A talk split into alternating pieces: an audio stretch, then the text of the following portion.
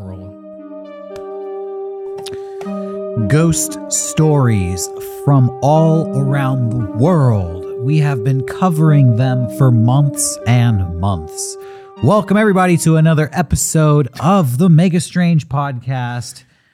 Johnny is already laughing, but by the end of today's episode, you will be screaming Oh in existential horror because the things we're going to discuss today break your little peon brain into crumbs, cookie crumbs. Not my peon brain. You're at home. No, I was talking about you. Oh man. You're going to be crying. You're going to be screaming because we have horrifying tales today. I got a. Yeah. Last week you said I had a big brain. Well, yeah, but, at, but by the end of today, it's going to be a, a shattered peon brain. Man. That's what I'm saying. Well, maybe not. You're strong. You're strong minded. But I do fear for the people viewing this episode today because we are going to be talking about yokai. That's right. Japanese ghosts. Everybody, welcome to today's episode. It's going to be a doozy. We've already talked about cryptids here in America. We've talked about Irish folklore. We talked about vampires from Eastern Europe. Okay. But we're going even further east today, all the way to the land of the rising sun. Yokai, Yokai. Japanese ghosts, of which there are hundreds, There's if, lot, if yeah. not thousands. This is the my main takeaway from yokai. Mm. In America, in our culture, we have general ghosts. There's like a ghost or a werewolf or a vampire, but these are generalized things. The yokai seem highly specific. You know, yeah. some of these stories we're going to be talking about, we'll be talking about one specific entity. You know, it's not like a race of these things. Yeah. It's very strange. It's almost like these spirits just showed up and there was only one of them and they became legendary and they're still talked about today. Yeah. It feels like there were very specific things that happened to Japan, a certain Japanese person a long time ago Yeah. that have just kind of snowballed into each yokai, and it's fun to like unravel that and kind of uh, see what what has uh, you know sprouted from from these stories. Absolutely. Um you know, I got to tell people right out the gate. This is probably going to be part 1 of what can go on to be many many episodes about yokai because there's just so many. We we're not even going to Yeah. scratch the surface today. I didn't know like uh I didn't know what you were gonna pick. I know we like to keep it like a surprise for the show. I went real silly with mine, and I was baffled how it just like was a never ending list. Yeah. Like we could do whole episodes on on more yokai. We could do episodes on specific yokai just in general. But I think this is kind of our like our we're tip, dipping our toe into the pool of yokai. Yeah, this is a topic that is um, very near and dear to me. In fact, I would say yokai are one of the reasons why I got interested in in doing a show like this. Yeah. A few years ago, I picked up a book called Yokai Attack, and it just described random ghosts and monsters from Japan. And that's when I started realizing, like, oh, yeah, culturally, everybody in the world has their horror stories, their folklore, their myths and legends. I'm so fascinated not only by ours, but by the the stories from other cultures around the world. And Yeah. what what fascinates me most, honestly, is the overlap. How you can have stories from Japan, Europe, South America, North America, wherever, Transylvania, and they all have these things in common. They have these similarities, so much so I almost start to wonder like what's going on? How come these stories are coming from all over the world and how come they have so many things, so many details overlapping? Um, we're going to talk about a little bit of that today as well. I'm super excited. I'm Yeah, happy yeah. to be here. Yeah, me too. I'm hyped, everybody. Welcome hyped. to the Mega 64, ah, the Mega Strange podcast. did it. No, oh, it finally happened. I didn't quite say it. I didn't say all of it. I'm I'm feeling good. I'm drinking a, a diet nut. Diet nut. Yeah, I'm drinking a sparkling nut. So Sparkling thank you. You know, speaking of yokai, this is a great uh, episode to talk about our sponsor, which Yes. has been with us for a few weeks. It's not a major company. In fact, it's one creative person out there. Our friend Jess, who wrote this book, My Volcano. Check out My Volcano. Yeah, let's go to the close up cam. Let's get a shot of this bad boy right there. My volcano. You keep singing that song. My Volcano, set in the fictional summer of 2016. My Volcano begins as a volcano sprouts up in the center of Central Park, which over the course of three weeks grows to the height of Mount Fuji. And as this volcano grows, a bevy of strange things begin to happen around the world. This is a genre bending pre apocalyptic novel featuring time travel, monsters, hive mind contagions, body horror, alien beings, and real life human drama. Check out my volcano. It's written. out. It's written by a fellow mega stranger out there. So we got to support the crew. Gotta support the crew. We gotta support all strangers out there. Yeah, and uh, and there's uh, some yokai and some kaiju that show up in that book as well. So if you enjoy the subject we're talking about today, you're gonna enjoy that book.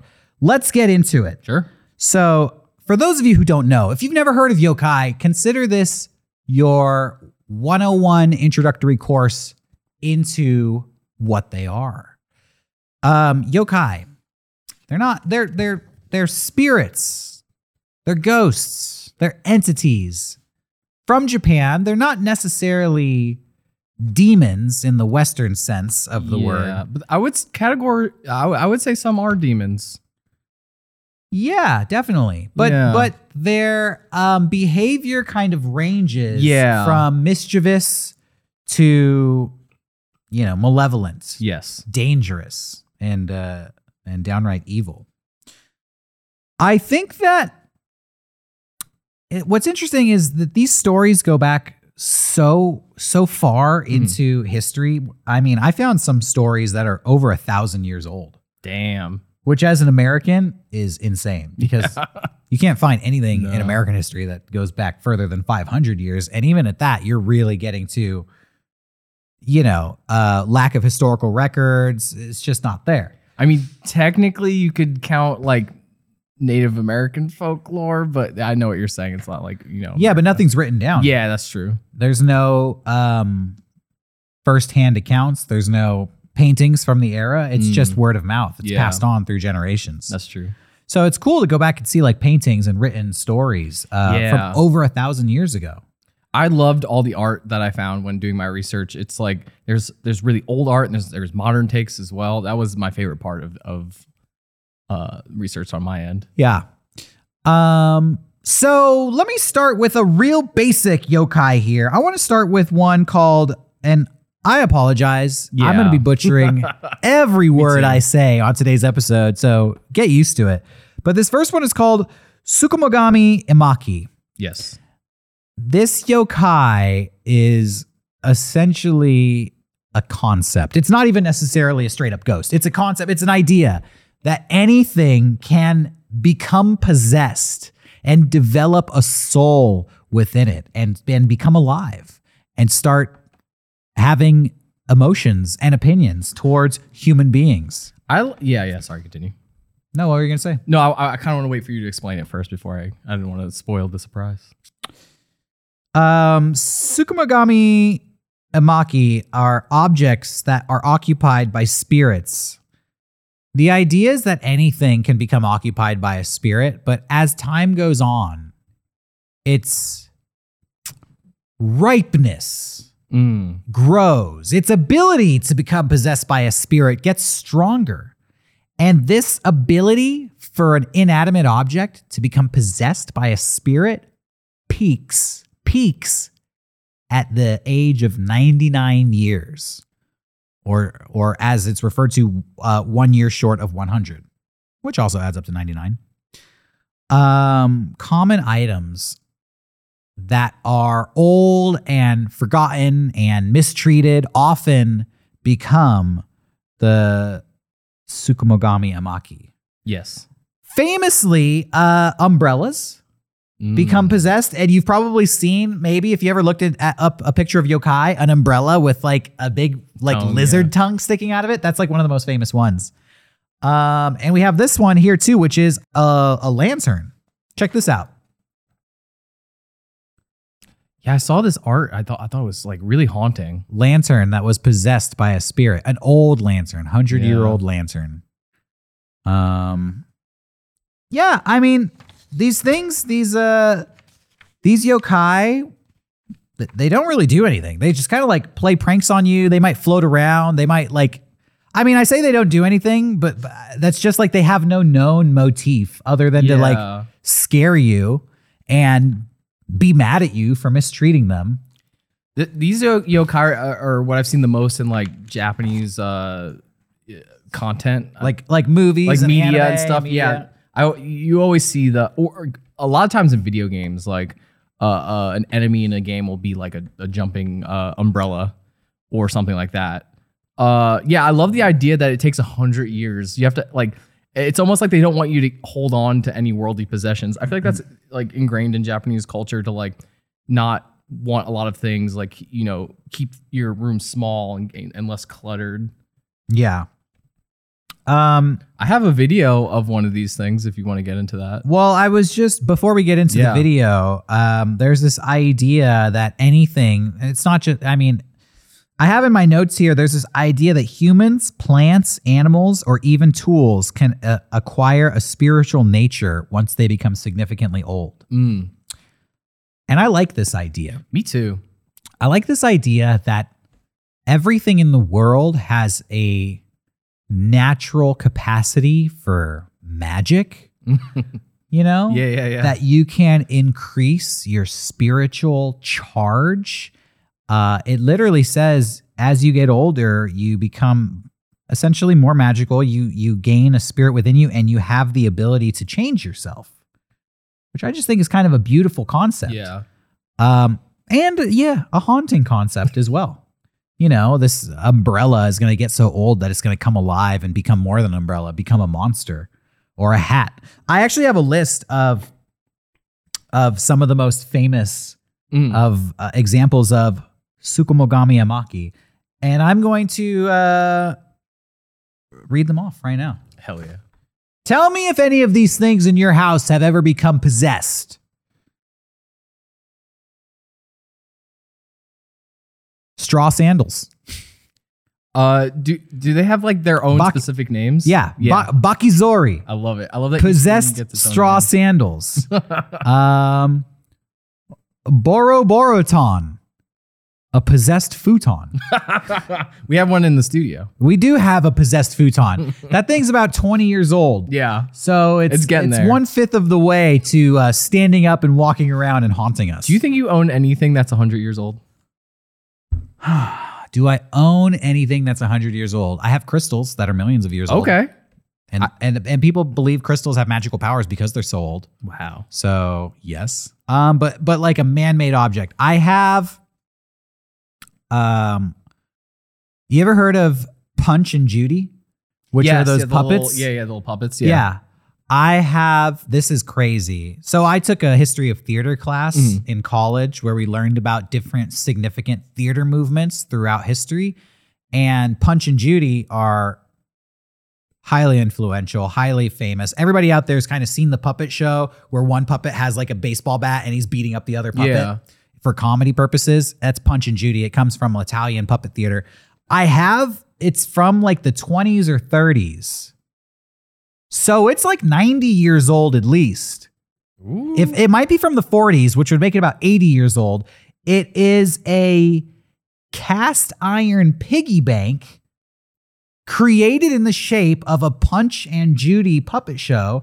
And Punch and Judy are made out of metal, and they actually can be like um, manipulated to Okay. hit each other. That's cool. So I have this 80 year old uh, cast iron Punch and Judy bank. Uh, that might be like the thing I have that's most likely to be haunted as far as like old stuff. What do you have? What's the oldest thing you own? I don't think I own anything. I, I've been known to move around a lot, so I, I don't really have old things. Like Yeah. I have old video games. I mean, uh, my grandma probably has a ton of stuff that's I 100 have years I old. have a lot of items that are like 60 to 80 years old. Yeah. uh, because I like to go to thrift stores and get like just weird little knickknacks. I have um, uh, some actually some Japanese binoculars from the 60s. oh, I've seen those. Yeah. yeah, they, it looks like a lady's like makeup compact, but they're kind of like spy binoculars. I have some old like um, traveling alarm clocks from the 60s that were big in Germany. Um, but so far, none of them have been possessed. Luckily. Give me a few more years though. Who yeah. knows? We'll see what happens. Let me see what else is on this list. Sure. Uh, Ichirin Bozu, animated prayer beads. Okay. Itan Momen, a possessed roll of cotton. Uh, Jatai, possessed clothes draped on a folding screen. So you could have. Kameosa, a possessed sake jar. So wait, I'm just imagining someone's kept their clothes folded over a screen for a hundred years and then it became possessed. Yeah, you washed grandma's old clothes Yeah, and you, you and you hung them out to dry and they started like wailing at you. uh, I'm halfway through the list if you Sure. want to hear more. Yeah, yeah. Kasa Obake, an animated paper umbrella. Okay. Um, Kasode no Te, a possessed kimono robe. We have, here's a good one Kurayaro, an animated saddle. Why are they animated? Uh, that just means possessed. Oh, okay. Kyo Rinrin, possessed scrolls of paper.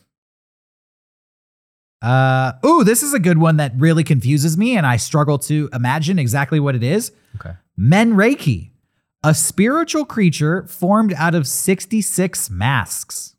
Oh, that's horror. That's really scary. Yeah. Uh, I wish I had more information. Yeah. I didn't. I didn't get more information on Men Reiki, but I will definitely do a follow up to explain Please. how you get a spiritual creature composed out of 66 masks. Did, are they just like flying in a circle? Are they all bunched together into one ball? I would really like to know. I'm imagining the dude from Majora's Mask who has all the, the masks on his back. Yeah. Yeah, you might be right. Uh Morinji no Akoma. Uh possessed tea kettle. Uh what else is on here? We have possessed mirror, a possessed clock, and possessed mosquito nettings. Wow, your mosquito nettings can come possessed. That's scary. You're sleeping in a bed and the net tries to kill you. Johnny, you said you actually have video of one of these possessed yeah. items. Yeah, yeah. Can we can I- we see that? Yeah, I mean, you didn't bring it up, but uh, possessed vacuum.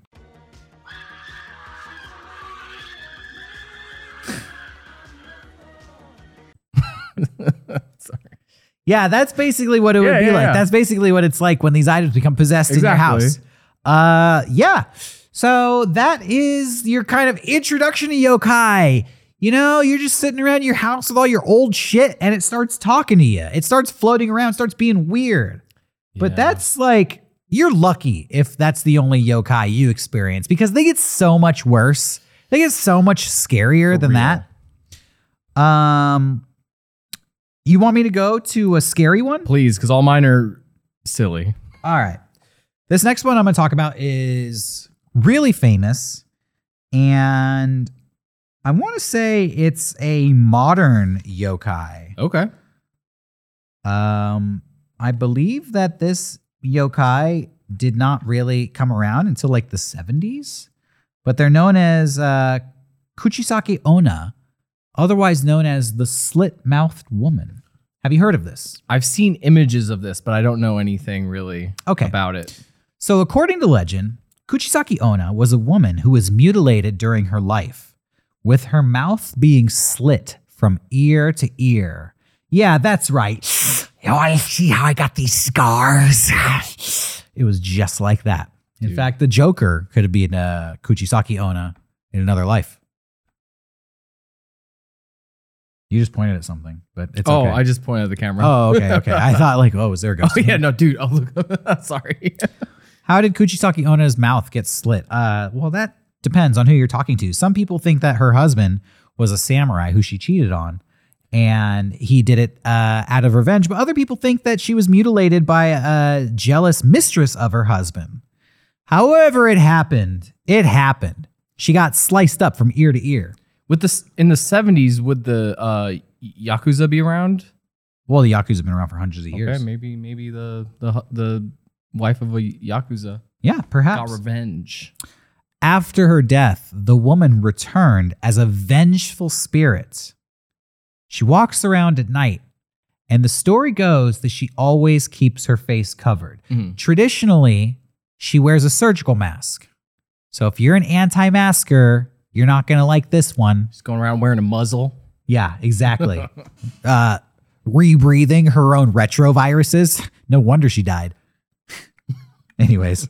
uh, but in other iterations of the story, she keeps a handkerchief over her face or she covers it with a fan.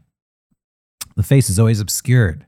This is how you know you're dealing with the slit mouth woman because it's late at night and you're walking home from the bar by yourself and you're going through these tight little Japanese alleyways. You've been to Japan. The Yes. streets the streets are so tiny there. Oh yeah. Like the the buildings are so close. Everything is like a tight little alleyway. It feels very claustrophobic. I love and- it. I love it too. Yeah. I love it. Maybe one day we could do an episode from Japan. I would love that. yeah.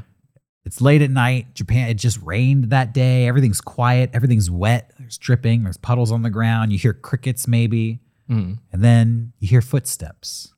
And coming around the corner, you see what looks like a beautiful woman.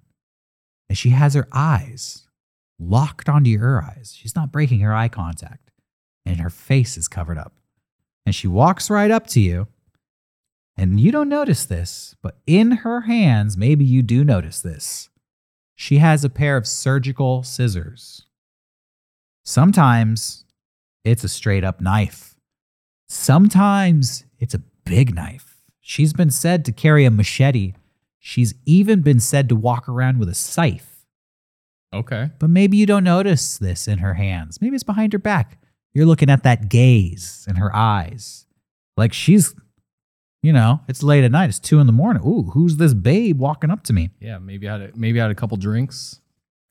As the story goes, she asks her victims one question Watashi kirei, which means, Am I pretty? Oh. Depending on how you answer, you're either going to live or die. Let me tell you how it goes. Yes. If you say yes, well, let's say, let's start with the negative. Okay. No. She asks you, Am I pretty? And you say no. Well, what's what's this ghost's name? Kuchisake Onna's not gonna like that. And she's gonna cut you up. She's gonna stab you to death. She's gonna mutilate you. Some people say she slits your mouth open, and that's how you die. okay. Don't say no. So you so you say yes. Here's what happens when you say yes. She pulls the mask off Ooh. and she shows you her mutilated face. And then she asks you a second question. Even like this? Now, what do you say? Yes. If you say yes, she takes her blade and she mutilates your face No. in the same way. Monkey paw situation. You might survive, uh huh. but you're going to look like her because you said that's pretty. You look like Ichi the killer. What if you say no? Uh, no. She's going to get angry. She's jealous. She goes into a rage. You think I'm ugly? And she kills you. It's a lose lose lose situation. It's a lose lose situation, was gonna get indeed. Advance head. Well, don't worry, Mega Strangers. Yeah. We always got you. We have the the the procedure to survive an encounter with Oh, Kuchisake Onna. Thank God. You're supposed to say you look average. okay. Yeah. Oh, what's You're- up, girl? You look you looking average tonight. You can't, you're supposed to not say yes and not say no. You say, eh, you look all right. Eh. She gets so angry. She just starts flipping out. I can't believe you say it. She stumbles away from Uh-huh. you and she leaves you alone. Other stories say you can try to flee, but she will follow you. But if you go into a makeup store, she will not be able to follow you. Okay. I don't know. She despises makeup. Maybe. Oh, I was gonna assume maybe like mirrors and stuff. She despises makeup. She's unable to follow victims into a makeup store. And it's also said that you can distract her with hard candy, especially kind that is caramel flavored, which I think is an interesting detail, Yeah. or by giving her money. you could give her money to distract her and try to make an escape. Shit, dude. But the best tactic to do is basically tell her she looks average. Um, and she will not attack you. Also, now this is almost like a magic spell, but apparently, if you say the word pomade three times, uh, the hair stuff. yes, the hair stuff, pomade, pomade, pomade, she will like get confused and not know what to do, and you will be able to escape. I wonder if pomade sounds like a Japanese word that we don't know. I have no idea. That's so specific. It is. uh, but that is Kuchisake Onna, the beautiful slit mouthed woman. dude. So be careful when you see that person wearing a mask. They might be coming to kill you. Now I understand why people are afraid of masks. Yeah, absolutely. Um. All right, you got one for us? Okay. All right. I want to try to tell a story as cool as you just did it. So I, I apologize if this isn't uh, up to snuff, but yeah. Do do my thing. best here. All right, crack the neck. Um, okay. So the the one I'm going to talk about right now is called uh, Shirime. Okay. Never heard of this. Okay. So this is how I'm going to tell you the legend first. The legend goes: late at night, there was a samurai, Okay. and he a wandering samurai, and he's walking. Uh, uh, uh, he's walking down the streets of Kyoto by himself. Um, when suddenly he hears someone call out, "Hey, wait up!" He looks around confused. Doesn't see anyone. He kind of stays there frozen. When all of a sudden he nervously turns around and notices a man who's taking off his clothes, his kimono. Oh, The predator. uh, the samurai gets really scared and, and kind of says like, "What are you doing?" And the man doesn't listen. He keeps taking off his clothes. Sir, stop. He be- he bends over Shut up. and Oh God. Now I'm terrified. he exposes his his anus to the man. Okay, pause. I think every story I looked up today involves an anus. I- I Japan just- I loves just- butt stuff. I am going to say right now, my next story also involves the anus. Uh, I, I've so, trigger warning: if you don't like anus talk, you're not gonna like today's episode. you, you know how in America we think farts are really funny. I think in Japan they they find butts just genuinely funny. Because I, I think that, this is something I've noticed for a long time is but butts are funny. You in know, Japan. in America, guys are always drawing uh, penises on stuff. that too, yeah. Well, in Japan, they're always drawing buttholes Yeah. on stuff. So anyway, It, it just, I, well, you'll see. You'll see my point as we go on. this uh, nameless man bends over, exposes his butthole. All right, wait. Could we recap? Yeah. So the samurai is walking down the street Yeah. at night, and then this, I'm assuming it's a ghost, it's a yokai, Yeah. in the form of a man, just starts disrobing and like a stink bug just pointing the butthole at Yeah. this guy. Okay, continue. And the samurai isn't like shocked by the butthole, but he's shocked by what comes out of the butthole. And it, the butthole unpuckers Oh no. to reveal an eyeball looking back at him. no! Have a photo. You're not gonna be able to show this on YouTube. Should I not? Go ahead. I don't care. I got I got so many I got effed up drawings myself. Where did his face go? They, there's another yokai that uh, is faceless. Some people think it's the same yokai. He just has an eye for a butthole. What the f- Um, That's scary. yeah. So that yeah, dude. That's I, scary. I thought it was funny at first, but as I'm explaining to you, I'm like, that would be horrific. Yeah, that's like Silent Hill. Yeah. This faceless man who looks at you through an eye Well- in his butt. You don't notice him at first. You just hear him, and then he appears. Like you'll just hear someone say like, "Hey, stop," and then you stop, and then all of a sudden he's there. Um, Wow. Somebody saw this thing. Yeah, that's what I'm saying. I don't know if someone got like sexually assaulted in Japan, like a samurai or something. I don't know. But uh yeah, so this yokai isn't dangerous per se. Physically, maybe mentally it's dangerous. Um Yeah, break your brain. You'll have nightmares. uh some believe that it just thrives solely on uh the joy of scaring people. wow. It feeds off of your fear. Um but like I said before, some people think it's either that other yokai, the faceless man, or some people think it's a shape-shifting animal that wants to uh you know, play pranks on humans. Oh, well, like a tanuki? Yeah. So a lot of uh, the things I found, people think Tanukis just turned into these things. Interesting. I don't think either of us covered tanuki. No. But just to let people know, uh, tanuki is kind of like a raccoon or a raccoon fox. Yeah, I don't know if it's a real animal. I think it is a real animal. I think so. But it's also a mythical animal in Japanese folklore where the tanuki has been elevated beyond what we accept in the real world of an animal to be. The tanuki, you may remember from Mario, he, Yeah. he gets the raccoon suit and he can fly. It's called the tanuki suit. Yeah. It's a magical raccoon. What Mario fails to tell you is that the tanuki has magical giant Yes. testicles. Ma- I'll say it again magical giant testicles. The balls on the tanuki are so big and so magical that the tanuki can literally do anything with these giant magical testes. I've seen drawings of the tanuki carrying his own genitalia over his shoulder like a sack full of money. I've seen the tanuki lounging on a beanbag chair Wasn't like a love sack, but it was a love sack, the real kind. It was the Tanuki sack. And there are so many stories about how the Tanuki can use their magic to shapeshift and that they love pranking people. Yeah, I have one here later on that some people think is a tanuki. But I wanted to say there's a restaurant in New York on St. Mark's Place. I don't remember the name of it, but they have a statue of a tanuki with the giant balls. And uh, someone told me once that like touching the balls of the tanuki statue is good luck. I don't know if they're lying to me. I believe not. it. I think it Yeah. is. Anyway, Yeah. that was the the sh- sh- shirime, I think is how you say it, Nice. Very nice. uh, which translates to butt eye. but eye, or uh, it has another name. Uh, uh, I'm sorry, I'm gonna butcher this.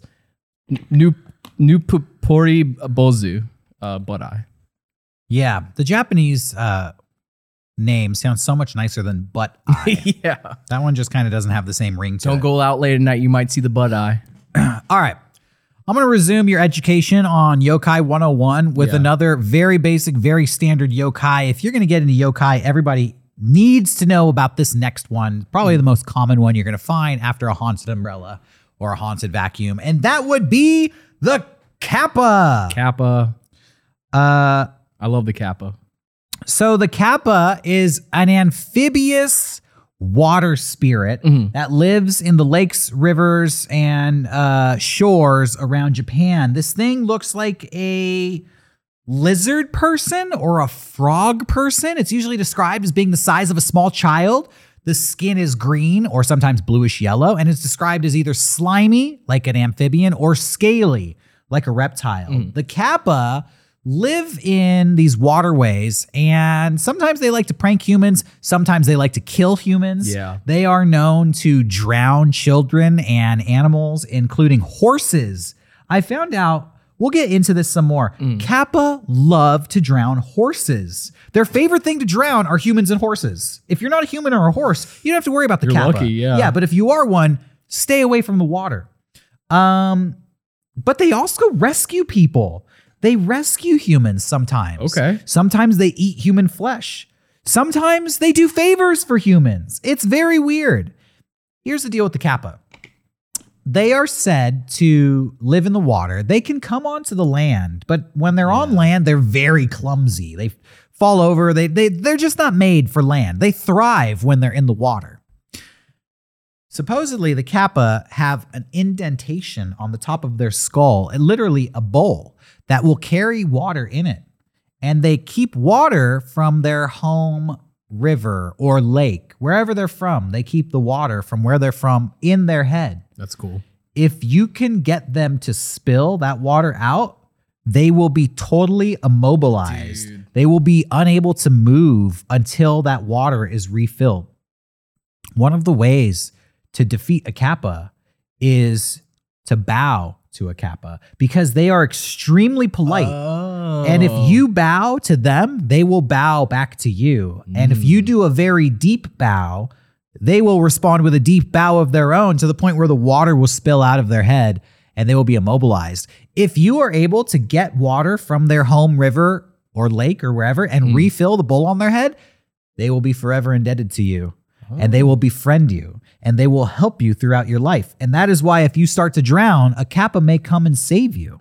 okay. Yeah. But not only that, this is really interesting to me. Kappa are said to love cucumbers. Cucumbers. Okay. Like they fucking fiend for cucumbers. To the point where there are legends that say if you eat cucumbers before you go swimming, that will make the Kappa like you and that will make them less likely to drown you. But there are other legends that say if you eat cucumbers before swimming, that will make the Kappa more likely to drown you because they can smell the cucumber yeah, on you They want to steal out of your stomach. and they want to eat the cucumber filled human. Shit. if you see a kappa and you need to get away from it and you have a cucumber on you, huck that cucumber because the kappa is going to chase the cucumber before it chases you. Do they like? uh All right. I don't know if this is a question you have the answer to, but like, Yeah. what about pickles? I don't know if they like pickled Yeah. cucumbers. Uh, I don't know. Uh, they also are known to drink blood, eat the livers of the people that they kill. Um, and check this out. They are said to gain power by taking people's shirikodama. I've Uh, heard that word before. A shirikodama is a mythical organ Oh. located inside the anus, which is said to be a ball that contains your soul. Why is it in your anus? I don't know. I don't know. Japan, that's a prostate. Yeah, uh, for real. The, a mythical organ that contains your soul and it's in your anus. Why is it always in the anus? The kappa will reach up into your butt and try to get your soul ball out, your soul nugget. I I wonder if th- this is something I've noticed in Japan as well. There's like a fun game that kids play where they like to like do this and like poke you in the butt. Wait, wasn't there a arcade game where you poked people in the butt? I in think so. I think so. I think that's from Kappas. I I if I'm not mistaken. Yeah, you might be right. Um so yeah. That's the Kappa. They're also said to love wrestling and be extremely adept at wrestling. Dude. And so that is why they're so dangerous in the water because Yeah. they can overpower you easily because Shit. they love wrestling. There are stories of samurais diving into rivers and wrestling with Kappa, trying to bring them back up to the surface, which is really interesting. Um, I don't know why this picture came up, but I have a an old uh Japanese painting of somebody fighting a kappa. You want me to go to close up? Yeah, let's go to the close up camera. They're farting in its face. Oh, I. I don't know why Japan is obsessed with the anus. Yo, cucumber blast. For real. He's fart. Look at the kappa. Oh, but bro, what you eat, bro? Bro, stop that. Making the other person fucking Yeah. freaked out too. I think the other person's laughing so hard because this dude is like diarrhea shotgun blasting this Dude. kappa in the face. uh Yeah. Uh, I wanted to say real quick. I've noticed with yokai, a lot of them are like cautionary tales, They are. Oh, absolutely. And, and I feel like the kappa was like started as like a don't go near rivers and lakes. Look at this. situation. this Oh. is a warning sign that basically tells children there's a lake or river nearby. Don't play in it. yeah. And look at that picture. It's a kappa. Oh, grabbing the kid's foot. that's scary. This- Yeah, This, is a warning for children. You might drown if you swim in this area. Yeah. I love this. They Yeah, me too. they That's use- awesome. They use kappas just to scare children. like, why would I drown? Because there's a fucking monster in there. Okay, lay off. yeah, don't go in there. Um, kappas are said to have an aversion to iron, sesame, and ginger. So if you have sesame, ginger, or an iron rod, you know, wave Okay. that in front of the kappa, and they're going to run away. Um. Okay, so when I was doing research on kappa, something really interesting happened. It turns out that they have kappa in Japan, but that this type of creature is found all over the world. Okay, Um, like a real. I, I shouldn't say real, but like yeah, like a. check this out. This is uh this is something from I think it's Slovenia, Okay. known as the Vodyanoi. Oh God, why does it have a real nose? The Vodyanoi that kind of looks like me. is essentially a, the green man. The green man. Uh, he lives in the waters of like um, Eastern Europe, usually hangs out under the wheel of a watermill. Uh huh. and is essentially everything the Kappa is. He hangs out, he like drowns people and horses, uh, and is a prankster. The Vodyanoi is also said to have the appearance of a bloated corpse floating in the Ooh. water. Um, but sometimes he looks like a frogman, sometimes he looks like a bloated corpse. There are there's also similarity to the Irish Kelpie, Oh which yeah, yeah. is the green water horse, which will also drown people. What is it with horses?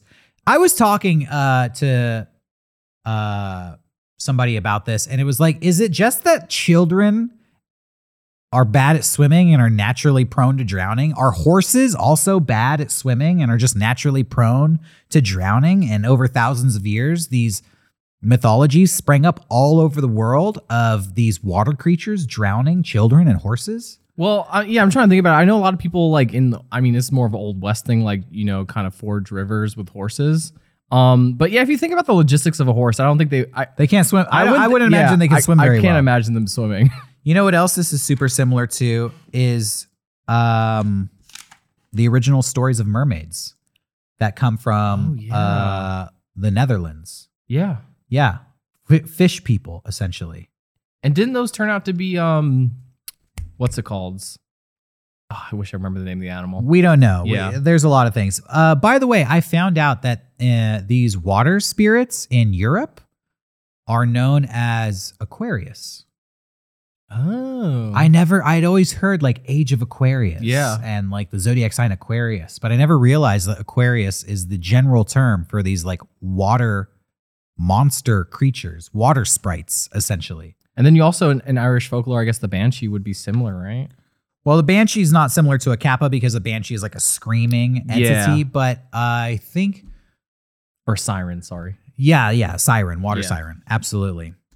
Um, you know, interestingly enough, the stories of these yokai go back hundreds of years, and there's this book that was published in 1788, um, called Bakemono Chaku Tocho. Mhm. And it has an explanation for what yokai could be. And in that book from 1788, this is a long time ago, it says that the so called yokai in Japanese society could simply be a representation of feelings that arise from fear.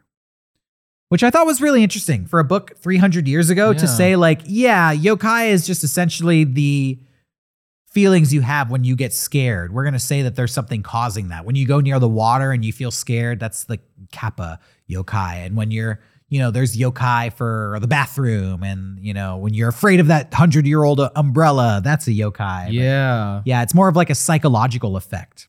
that could be like you know, very similar to like when we talked about the boogeyman, kind of how that was a kind of catch-all for uh, just basic uh, human fear of the dark or, or stuff uh, like evolutionary fears.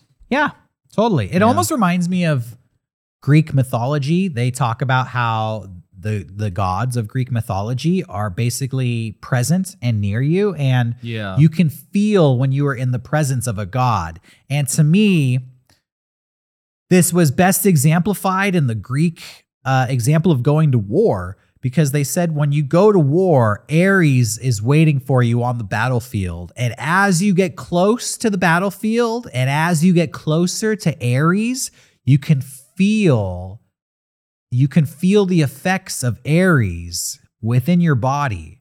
And that feeling could be fear or bloodthirstiness or the rage. The- Okay. when you're mentally preparing to go into battle, and here's the important part it's involuntary. Mhm. The Greeks believed that the emotions you felt were not in your control, Yeah. that you were actually being affected by the presence of different gods. They basically said that every emotion that you felt was another god influencing you. That- Okay. That that that these spiritual experiences were were mental things, internalized. Uh, and to me, this explanation of the yokai is the same thing, yeah. which I personally just think is interesting. No, I, I th- thought that was great. Yeah, it was like what I said before too, like a cautionary tales. It's you know just general Yeah, definitely. basic fears. Yeah, so that is the Kappa. Make sure you bow deeply to them and have some cucumbers nearby. Um, but you know, you might find the Kappa in Europe and they'll be called the Kelpie or mermaid or the Vidonia. They're everywhere. They're everywhere. They're oh, and by the way, Yes. when you get sushi, Uh huh. they have something called a Kappa roll, Uh huh. and that is a sushi roll with cucumber in it. Oh, that's And cool. Now you know why. The sushi roll is actually named after the yokai. Mm, It's named after the yokai, which is pretty interesting. that is pretty interesting. All right, what do you got next? Okay. Back from my, my strange, strange takes here. All right, this next guy just j- like just confused the hell out of me, and I want to know what you think about this. All right. because I don't know what it. I'll just go and do it. Um, the next one I have is called. I'm definitely gonna butcher this one. Ashinga Te- Ten- Tenaga, I think. Ashinaga Tenaga. Yeah, which translates to long legs, long arms. Long legs, long arms. So this is a pair of yokai. Oh, so this is like um, Hitmonchan and Kickmonlee. Yeah, Hitmonlee. Yeah. Hitmonlee and Kickmonchan. So uh, in the in the legends, these two yokai are from different countries. Uh, one is a country full of people with uh, long arms, and the other is from a country filled with people with long legs. Okay. When we talk about other countries, you know, Japan is a collection of islands. Yes. So often I feel like with these thousand year old stories, Mm. these other countries are like mythical islands Yeah. that could be nearby. They could be real islands. They could just be, you know, people say there's an island somewhere out there, but you don't know. I'm glad you're giving me an explanation because I could not find it. I was like, long leg country? yeah. Because yeah, everything I found would just call it long leg country, long arm country. Um, but anyway, the inhabitants of these two countries usually, uh, yeah, yeah, like I said, they have long arms and long legs. Um, but they they come together and they team up to fish, um, by seashores. So uh, the long armed man is the Tenaga. He climbs on the back of the long legged man called the Ashinaga, and uh, the Ash- uh, the Ashinaga will wade through the waters while the other guy will grab the fish. Oh. Um, so like I said, I don't know what the point of this is, but here I have a photo, a very old photo as well. Dang. Yeah, there's some yokai that I just found that were like, what was the point of this? Yeah, there's there's a lot of yokai and they seem like, well, this isn't scary and it doesn't seem like this explains any natural Yeah. phenomenon. So why would you think this was real? I will be real with you. If I was like chilling on the beach and I just saw like a man with really long legs on this and a, uh, a man with really long arms on his shoulder collecting fish, I would be terrified. Yeah. So I don't know if this is like a fear of like, you know, someone stealing their fish or something. I don't know. I don't know. I, I, I was hoping you had some answers uh, in, in what I am telling you right now. I don't have any answers and you know, I was not prepared to talk about this yokai on today's episode, but Yeah. I I do know of another yokai I wish I had more research on it, Mm. known as the long-necked woman. Oh, yeah. And the long necked woman, and I'm just going to talk, I'm going to try to recall from memory kind of the legend here is a yokai. It's a monster. It's basically a woman who has an extremely long neck. Mm. She can hide her neck, she can actually retract it into her body or hide it under her clothes. But one thing that I found really interesting is that this woman might not even be aware that she's a yokai. That Oh. during the day, she might just operate as a regular woman, but at night, when she goes to sleep, the neck or head will essentially take on a life of its own, will extend into this snake like head and like go around the house. I don't know if it attacks people or does stuff, but she's totally unaware that she has this ability. And then the neck retracts in the morning. She wakes up and goes about her daily life Yeah. like a regular person, not Okay. totally unaware that she is a yokai.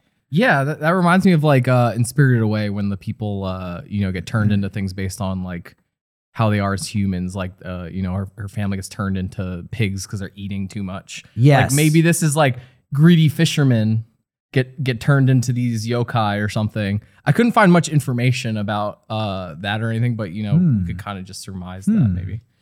You know, I used to watch this TV show, reality TV show about these guys who were professional worm hunters. I'm a worm hunter. Dude, I love these guys. They would they would they referred to worms as snapping worms.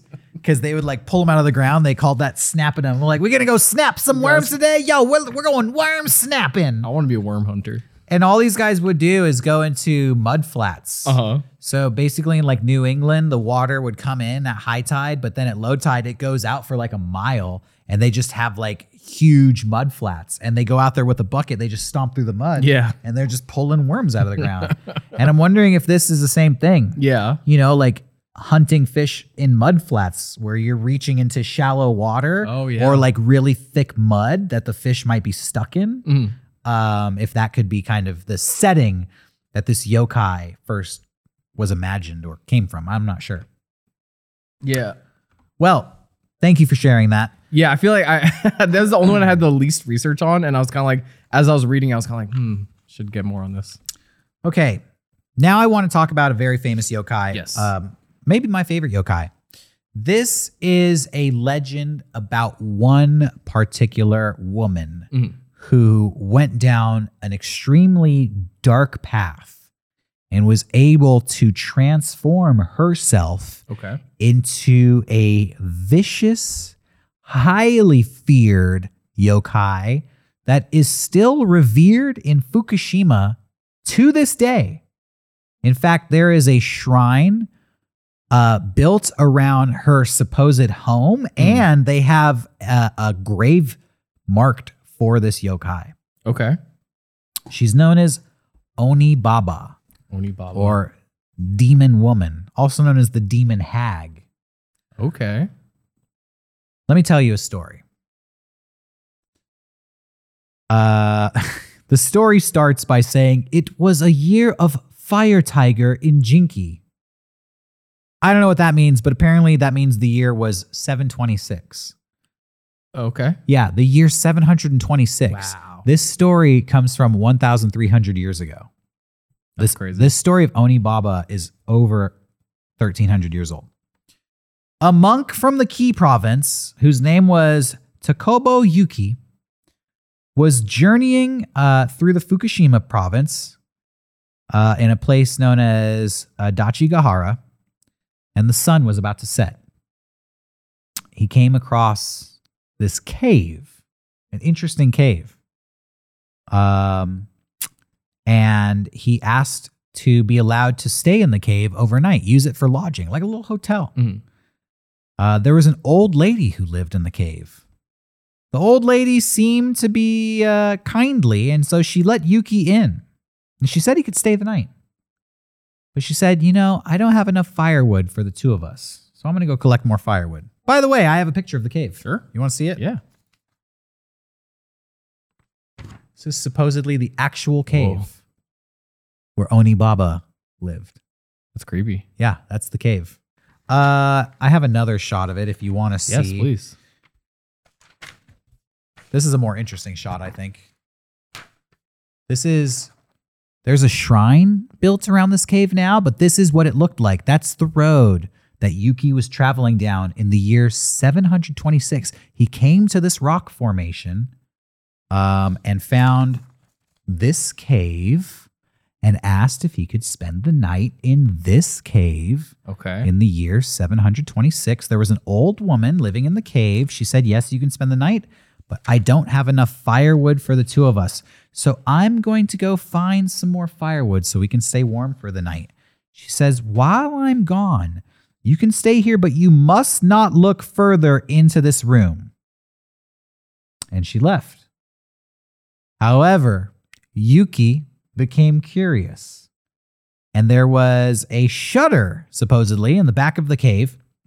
And when he peeked behind it, there was what he described as a mountain of human bones piled up.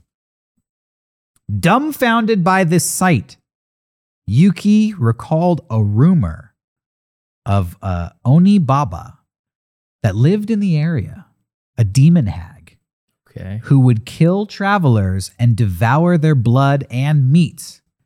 And he got the feeling that this old woman in this cave was the rumored Oni Baba. And so he fled the cave. After a while, the old lady returned to the cave and noticed that Yuki had left.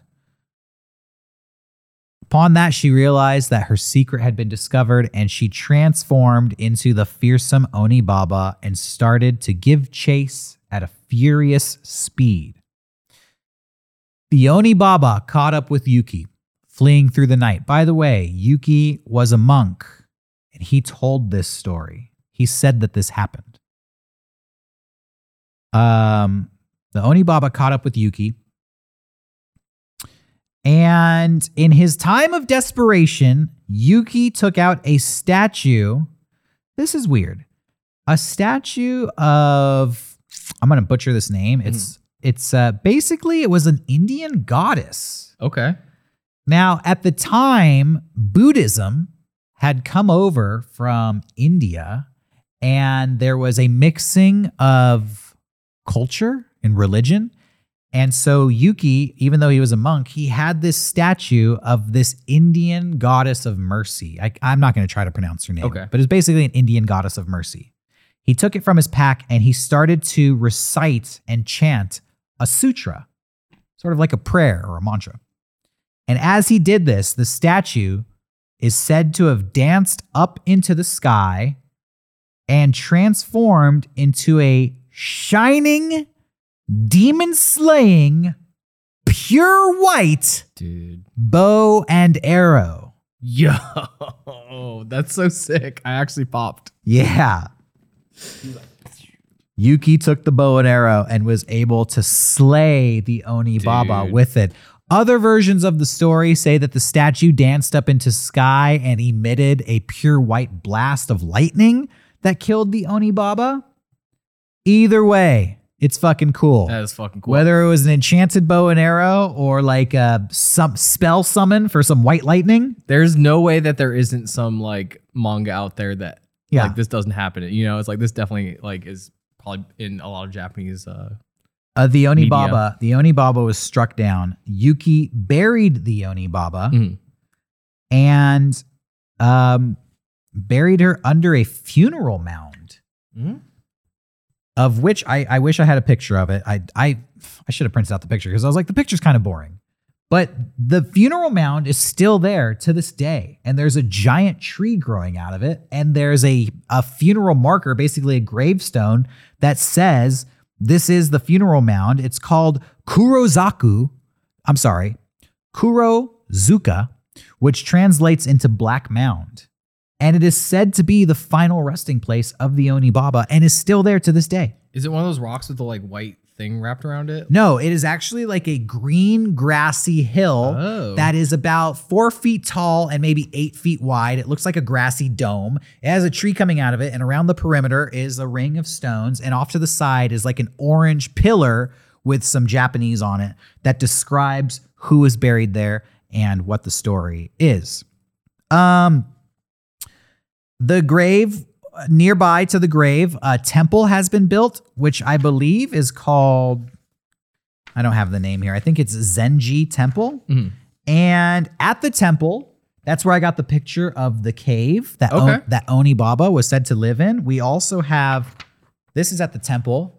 This is a small pond that is said to be where Oni Baba would wash the blood off of her knife Whoa. after she killed travelers. Supposedly, the knife itself is also located at this temple, but I couldn't find a picture of that.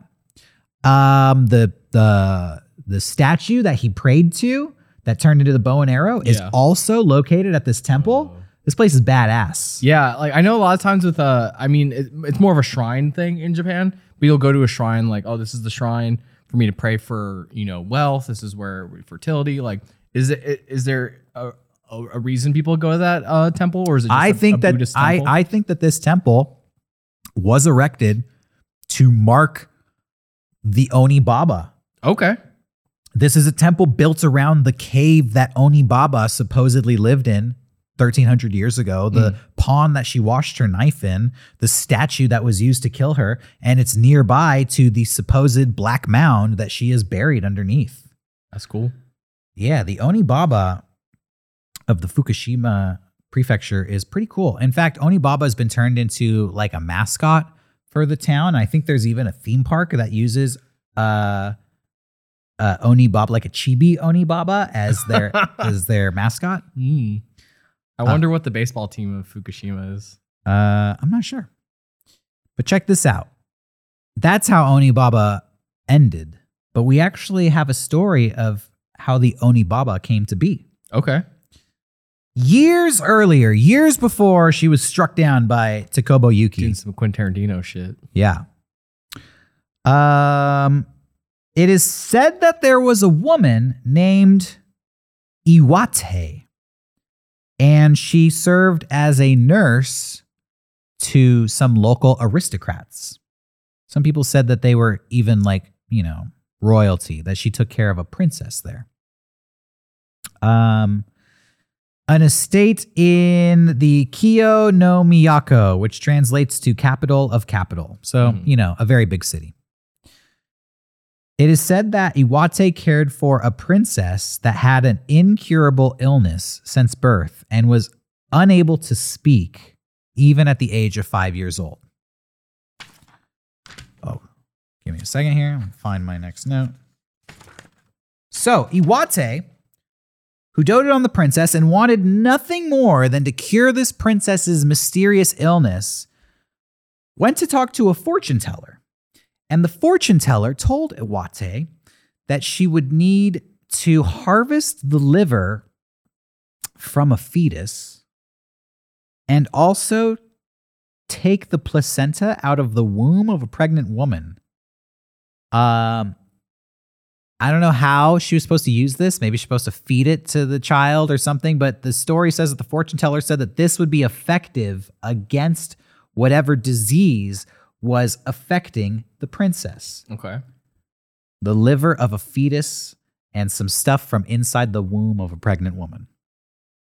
So, Iwate went on a journey to collect these things. She had a daughter of her own who was just born, and she left this daughter to go on this journey. She arrived in Adachigahara, uh, where the cave was. She found the cave and she set up uh, her house in the cave. Oh, And she waited for a pregnant woman to target. shit.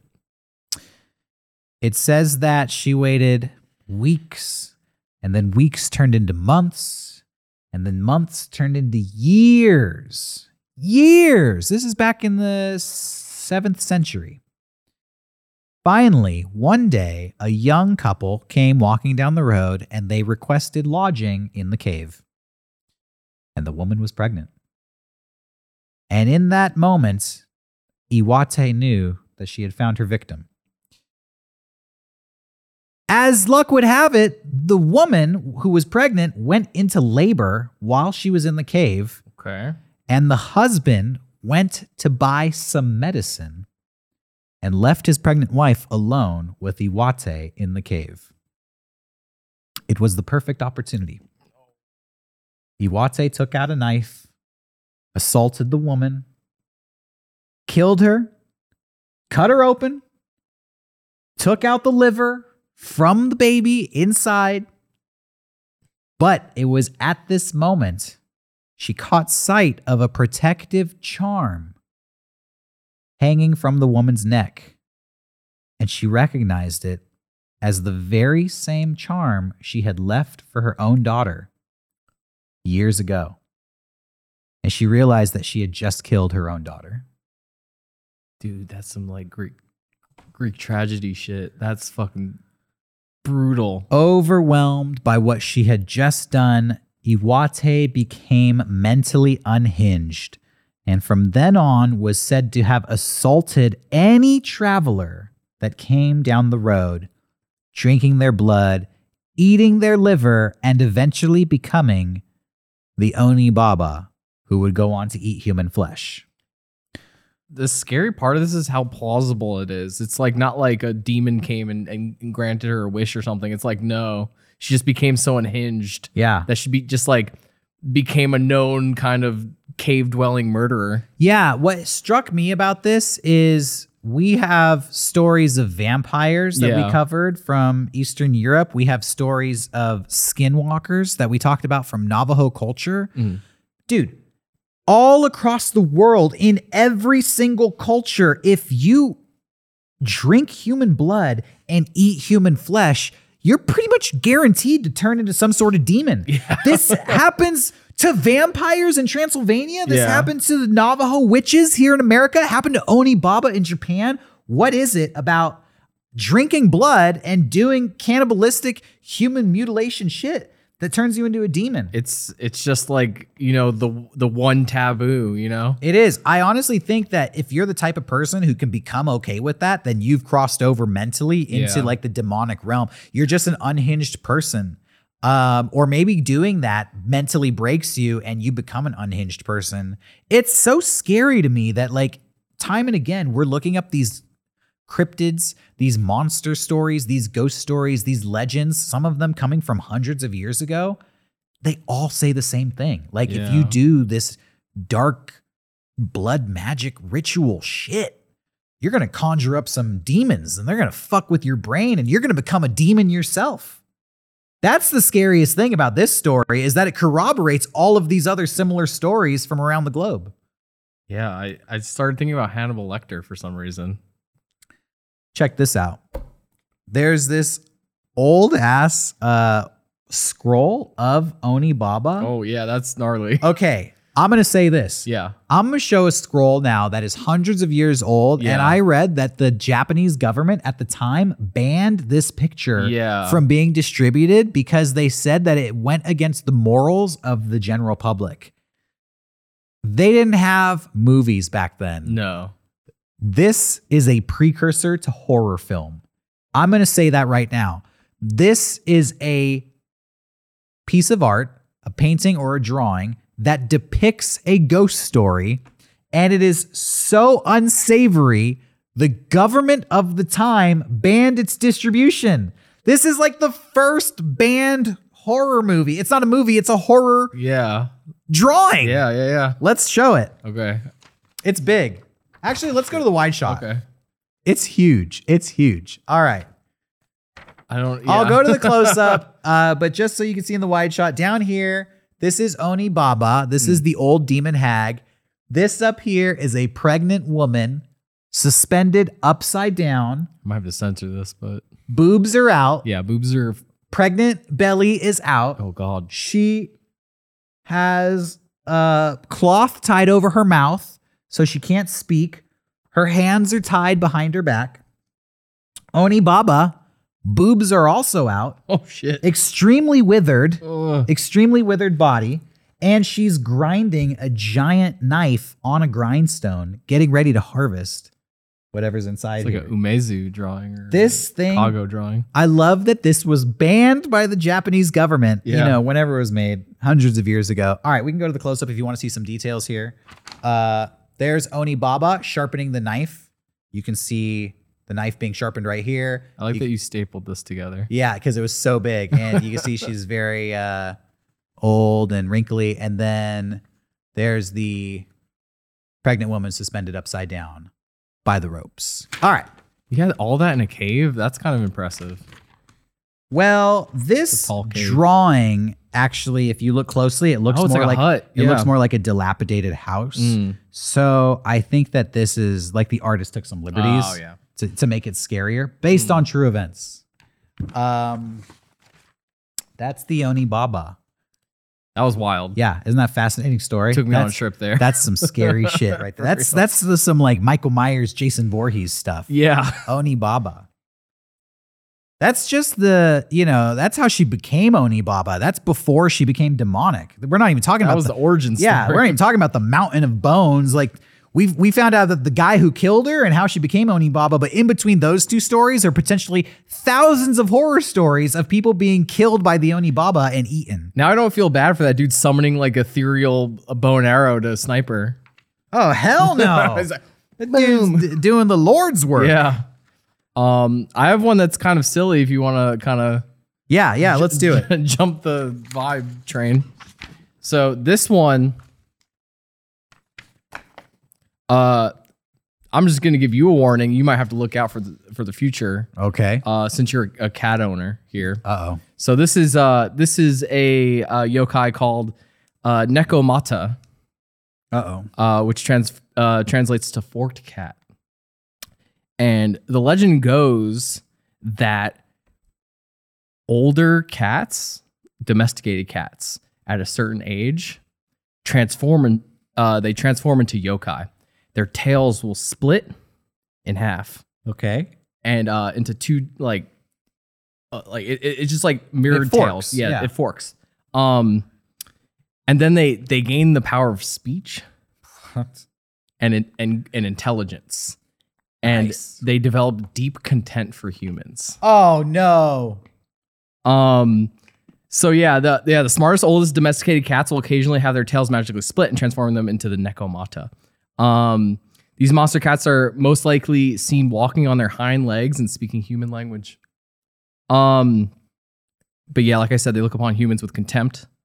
Um, and then they're able to summon fireballs and uh kill many people by throwing these fireballs. Um, they can control corpses. You know this had to have happened at some point. Yeah, exactly. Uh, they can control corpses, uh, and then uh, with their they gain the power of necromancy as well. What? Um, and they they'll also use the power of blackmail to blackmail their their previous owners. wow. So you better watch out. Uh, the the ones that are the most powerful will uh, end up kind of living deep in the mountains, where they they prowl in the uh, they'll they'll kind of transform more into like uh like a lion or or cougar type deal. Hmm. Um, and they grow really long. I have a photo of one here or a drawing of one, and Okay. I I want this fucking tattooed on me. It's so sick. Isn't that, isn't that sick? Yeah. So these things are that like looks devious. yeah. So if you have a cat for too long, it'll become this evil fucker and, and murder your ass. Start wearing clothes. yeah, I'll blackmail you. Be like, yo, I, I know your social security number. That was a really cool. I mean, I, w- I would rock that tattoo. Yeah, right. Like imagine um That's awesome. I can imagine like a like a like a back piece or something with that just on it. Yeah, anywhere. Just incorporate that into my sleeve. That's cool. Yeah, right. It's a little uh palate cleanser, I guess. All right. Um, I only have one more, and I think it's the same one you have. Uh, this is a goofy one. It's called the uh, Ashiarai Yashiki, Oh yeah, yeah, yeah. and it's the giant foot monster. Dude. Okay, I had to talk about the giant foot because this is the weirdest yokai in my Oh, opinion. dude, in my opinion, they don't get weirder than this.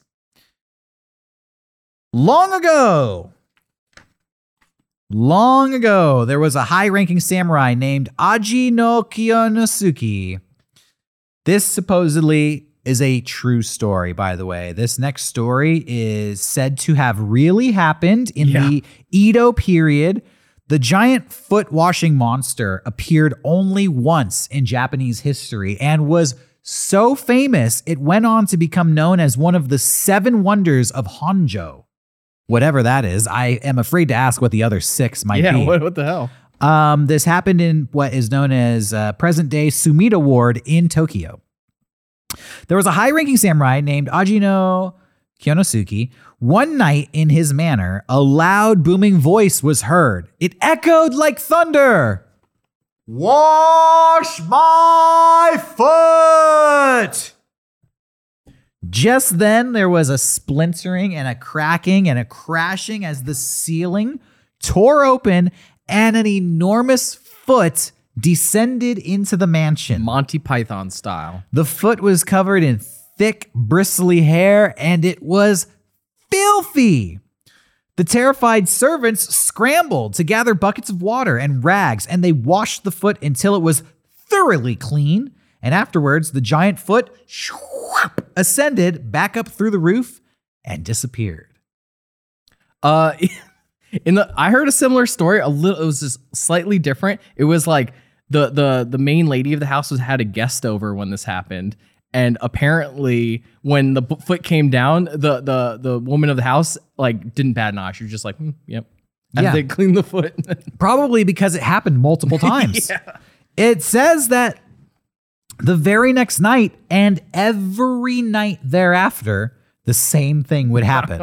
a booming voice would demand that the foot be washed. A giant foot would crash through the roof of the mansion, and the dutiful servants would wash it clean. And the woman of the house wouldn't even bat an eye. Like, yeah, Yeah. this happens every night. I'm sick of it. Um, after a while, Aji no Kuyanosuke could not take it anymore, and he ordered his servants not to wash the foot anymore. no. That night, the foot crashed through the ceiling, demanded to be washed as usual, but when it was ignored, the foot became enraged and started to violently thrash around, stomping, stepping, and, you know, smudging everything. Vast swaths of the mansion's roof was stepped on and destroyed. But that's not the end of the story. By the way, we got a picture here. Oh yeah. That's some Monty Python shit. Look at that filthy foot. You I got like, I like your drawing has like samurai swords in it. Like it like yeah, like it walked through a battlefield. Yeah. people just shooting it with arrows. I'm surprised this, there hasn't been like an Elden Ring boss that's just this giant foot. Yeah, it's just a giant. I mean, they got giant fingers. Yeah, everything. yeah, yeah. Yeah, that's awesome. It looks like it has like a broom stuck in the front of it, and the toenails are black and gross. And look at that ankle. What happened there? It's like a know. sack ankle. Ooh. Oh, and the servant is like, whoa. okay, so they they stopped washing the foot, and the foot almost destroyed the mansion. Kiyanosuke complained to his friends about the nightly visitor and the destruction it was causing, and they were very interested. Now, keep in mind, this is supposedly a true story. One of them wanted to witness the event so badly, he offered to swap mansions with Kiyanosuke, and the samurai quickly agreed. However, after his friend moved in, the giant foot never appeared again. Never appeared again. Got him. Uh, in the research that I went on, they they went on to specify there is no definite conclusion as to what caused the strange occurrence, but it has often been blamed on a mischievous tanuki. This, See? yeah, this foot could have just been a tanuki playing a prank on humans, and it's not actually a ghost foot. It's just you know a tanuki in costume. Um, now I guess in Japanese culture, the term washing your feet is like an idiom for like rehabilitating a yeah, criminal. Yeah, yeah. And so some people think that the samurai, Aji no Kiyanosuke, may have been doing something illegal Oh. and the foot was sort of like um, the universe trying to punish him, right? That he was doing some illegal things in his house that nobody was aware of. Maybe only a Tanuki was aware of it. So to punish him, they were like, you know, you're bad. You need to wash feet. Here, wash, wash this foot, mother effer. And the biggest, grossest foot in the world came through and smashed the house. That is the giant dirty foot ghost of Japan. I love that. Uh, the uh, Ashiari Yashiki, and that's that's the last one that I have for today. I have one more. I'll, I'll kind of go through this fast if that's okay. Okay, Yeah, I just I really like this little fucker, and I kind of wanted to just talk about him. Uh, this one's called the uh, Hitotsume Kozo, uh, which stands for One-Eyed Priest Boy. Oh God, where's this one eye? I'm afraid to ask. dude, you don't want to know. um, no, he's a he. He appears like childlike, and he's mischievous. Uh, yeah, he's a one-eyed goblin. Uh, that's well known in parts of Japan. He he, he has a shaved head, and he wears robes like a tiny Buddhist monk. Um, and they also ha- like in other yokais have a long red tongue and a single giant eye. I have a photo of him. Everything has a long red tongue and a single giant eye. This is more of an artist, like a, a, a modern artist rendering. Look at that guy. I love him. I Oh, want like fan art of me. little as him. Cyclops boy Yeah. with And, a little tuft of hair up and I, front. I have like a more older version. oh, the tuft of hair is still there. Yeah, little, little right? Cyclops boy. That thing's ugly, dude. That I, thing's I like ugly. him. You know, that's just a, a person who was born, unfortunately, with like some disabilities, and they're like, oh, what the fuck? And they made up this whole story for just this Yeah. unfortunate bastard. You might be onto something because the reason people are afraid of him is because uh, he he's harmless except for he loves to scare people. But unlike uh, the butthole guy, he just will appear just in front of you at random. Like he'll just boom, he's there and scream and run and disappear. So his whole thing is just to terrify the fuck out of you. That's what I used to do as a kid. Just pop out and scare people. But I also found more stuff about him that was really strange. Uh, he almost had like this yokai Santa Claus kind of mentality. What? So um, on every 8th of December, uh, th- this guy will uh, travel to all, all around the world and keep a ledger of all the families Okay. and see if they were good or bad that year. Okay. And then he'll use his information um, and give it to the god of pestilence and bad luck. And if you were bad that year, if your family was bad, he'll he'll he'll give your info to the, that god, and you'll have a you'll have bad luck the entire year. So not only does he scare the shit out of you, Huh. he might also give you bad luck for your your, your the rest of your year. So that reminds me, um, back in December, we did a whole episode about the lore of the original Santa Claus. Yeah. And you remember that Santa Claus actually started as a demon hunter, Mhm. And there were these things um, called like the the wild rides, the demon rides. Yeah. Basically, in the winter, yeah, like evil spirits would wash over the land. Sounds like this is the same thing. For real. Happens at the same time of the year. He brings pestilence, which is like the same thing as like the demon hunt um, that Santa was like warding off. I don't know. Yeah, this kind of is Right? like like Japanese Santa. And, and let me add- hold on, let me the add- demon hunter version. Go back and watch our Santa episode, by the way, if you want to hear the demon hunting origins of Santa Claus. And here, just to add uh, a weird note to end on, uh, Japan they noto- like they, for a while they did like there's no there were no Christians there, so they didn't celebrate Christmas. Right. But uh, since it became so it's such a big holiday in America, it kind of made its way over to Japan, and they don't have a Santa figure. So uh, the the people at the corporation of uh, Kentucky Fried Chicken decided to hey fuck it, let's try to make uh, KFC Christmas uh, themed in Japan.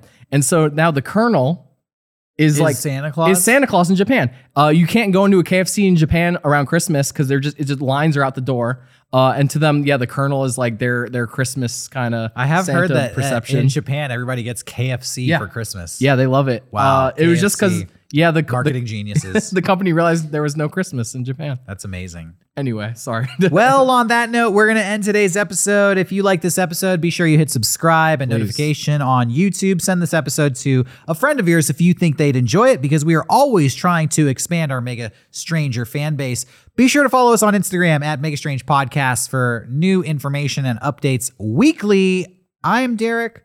That is Johnny. Hello.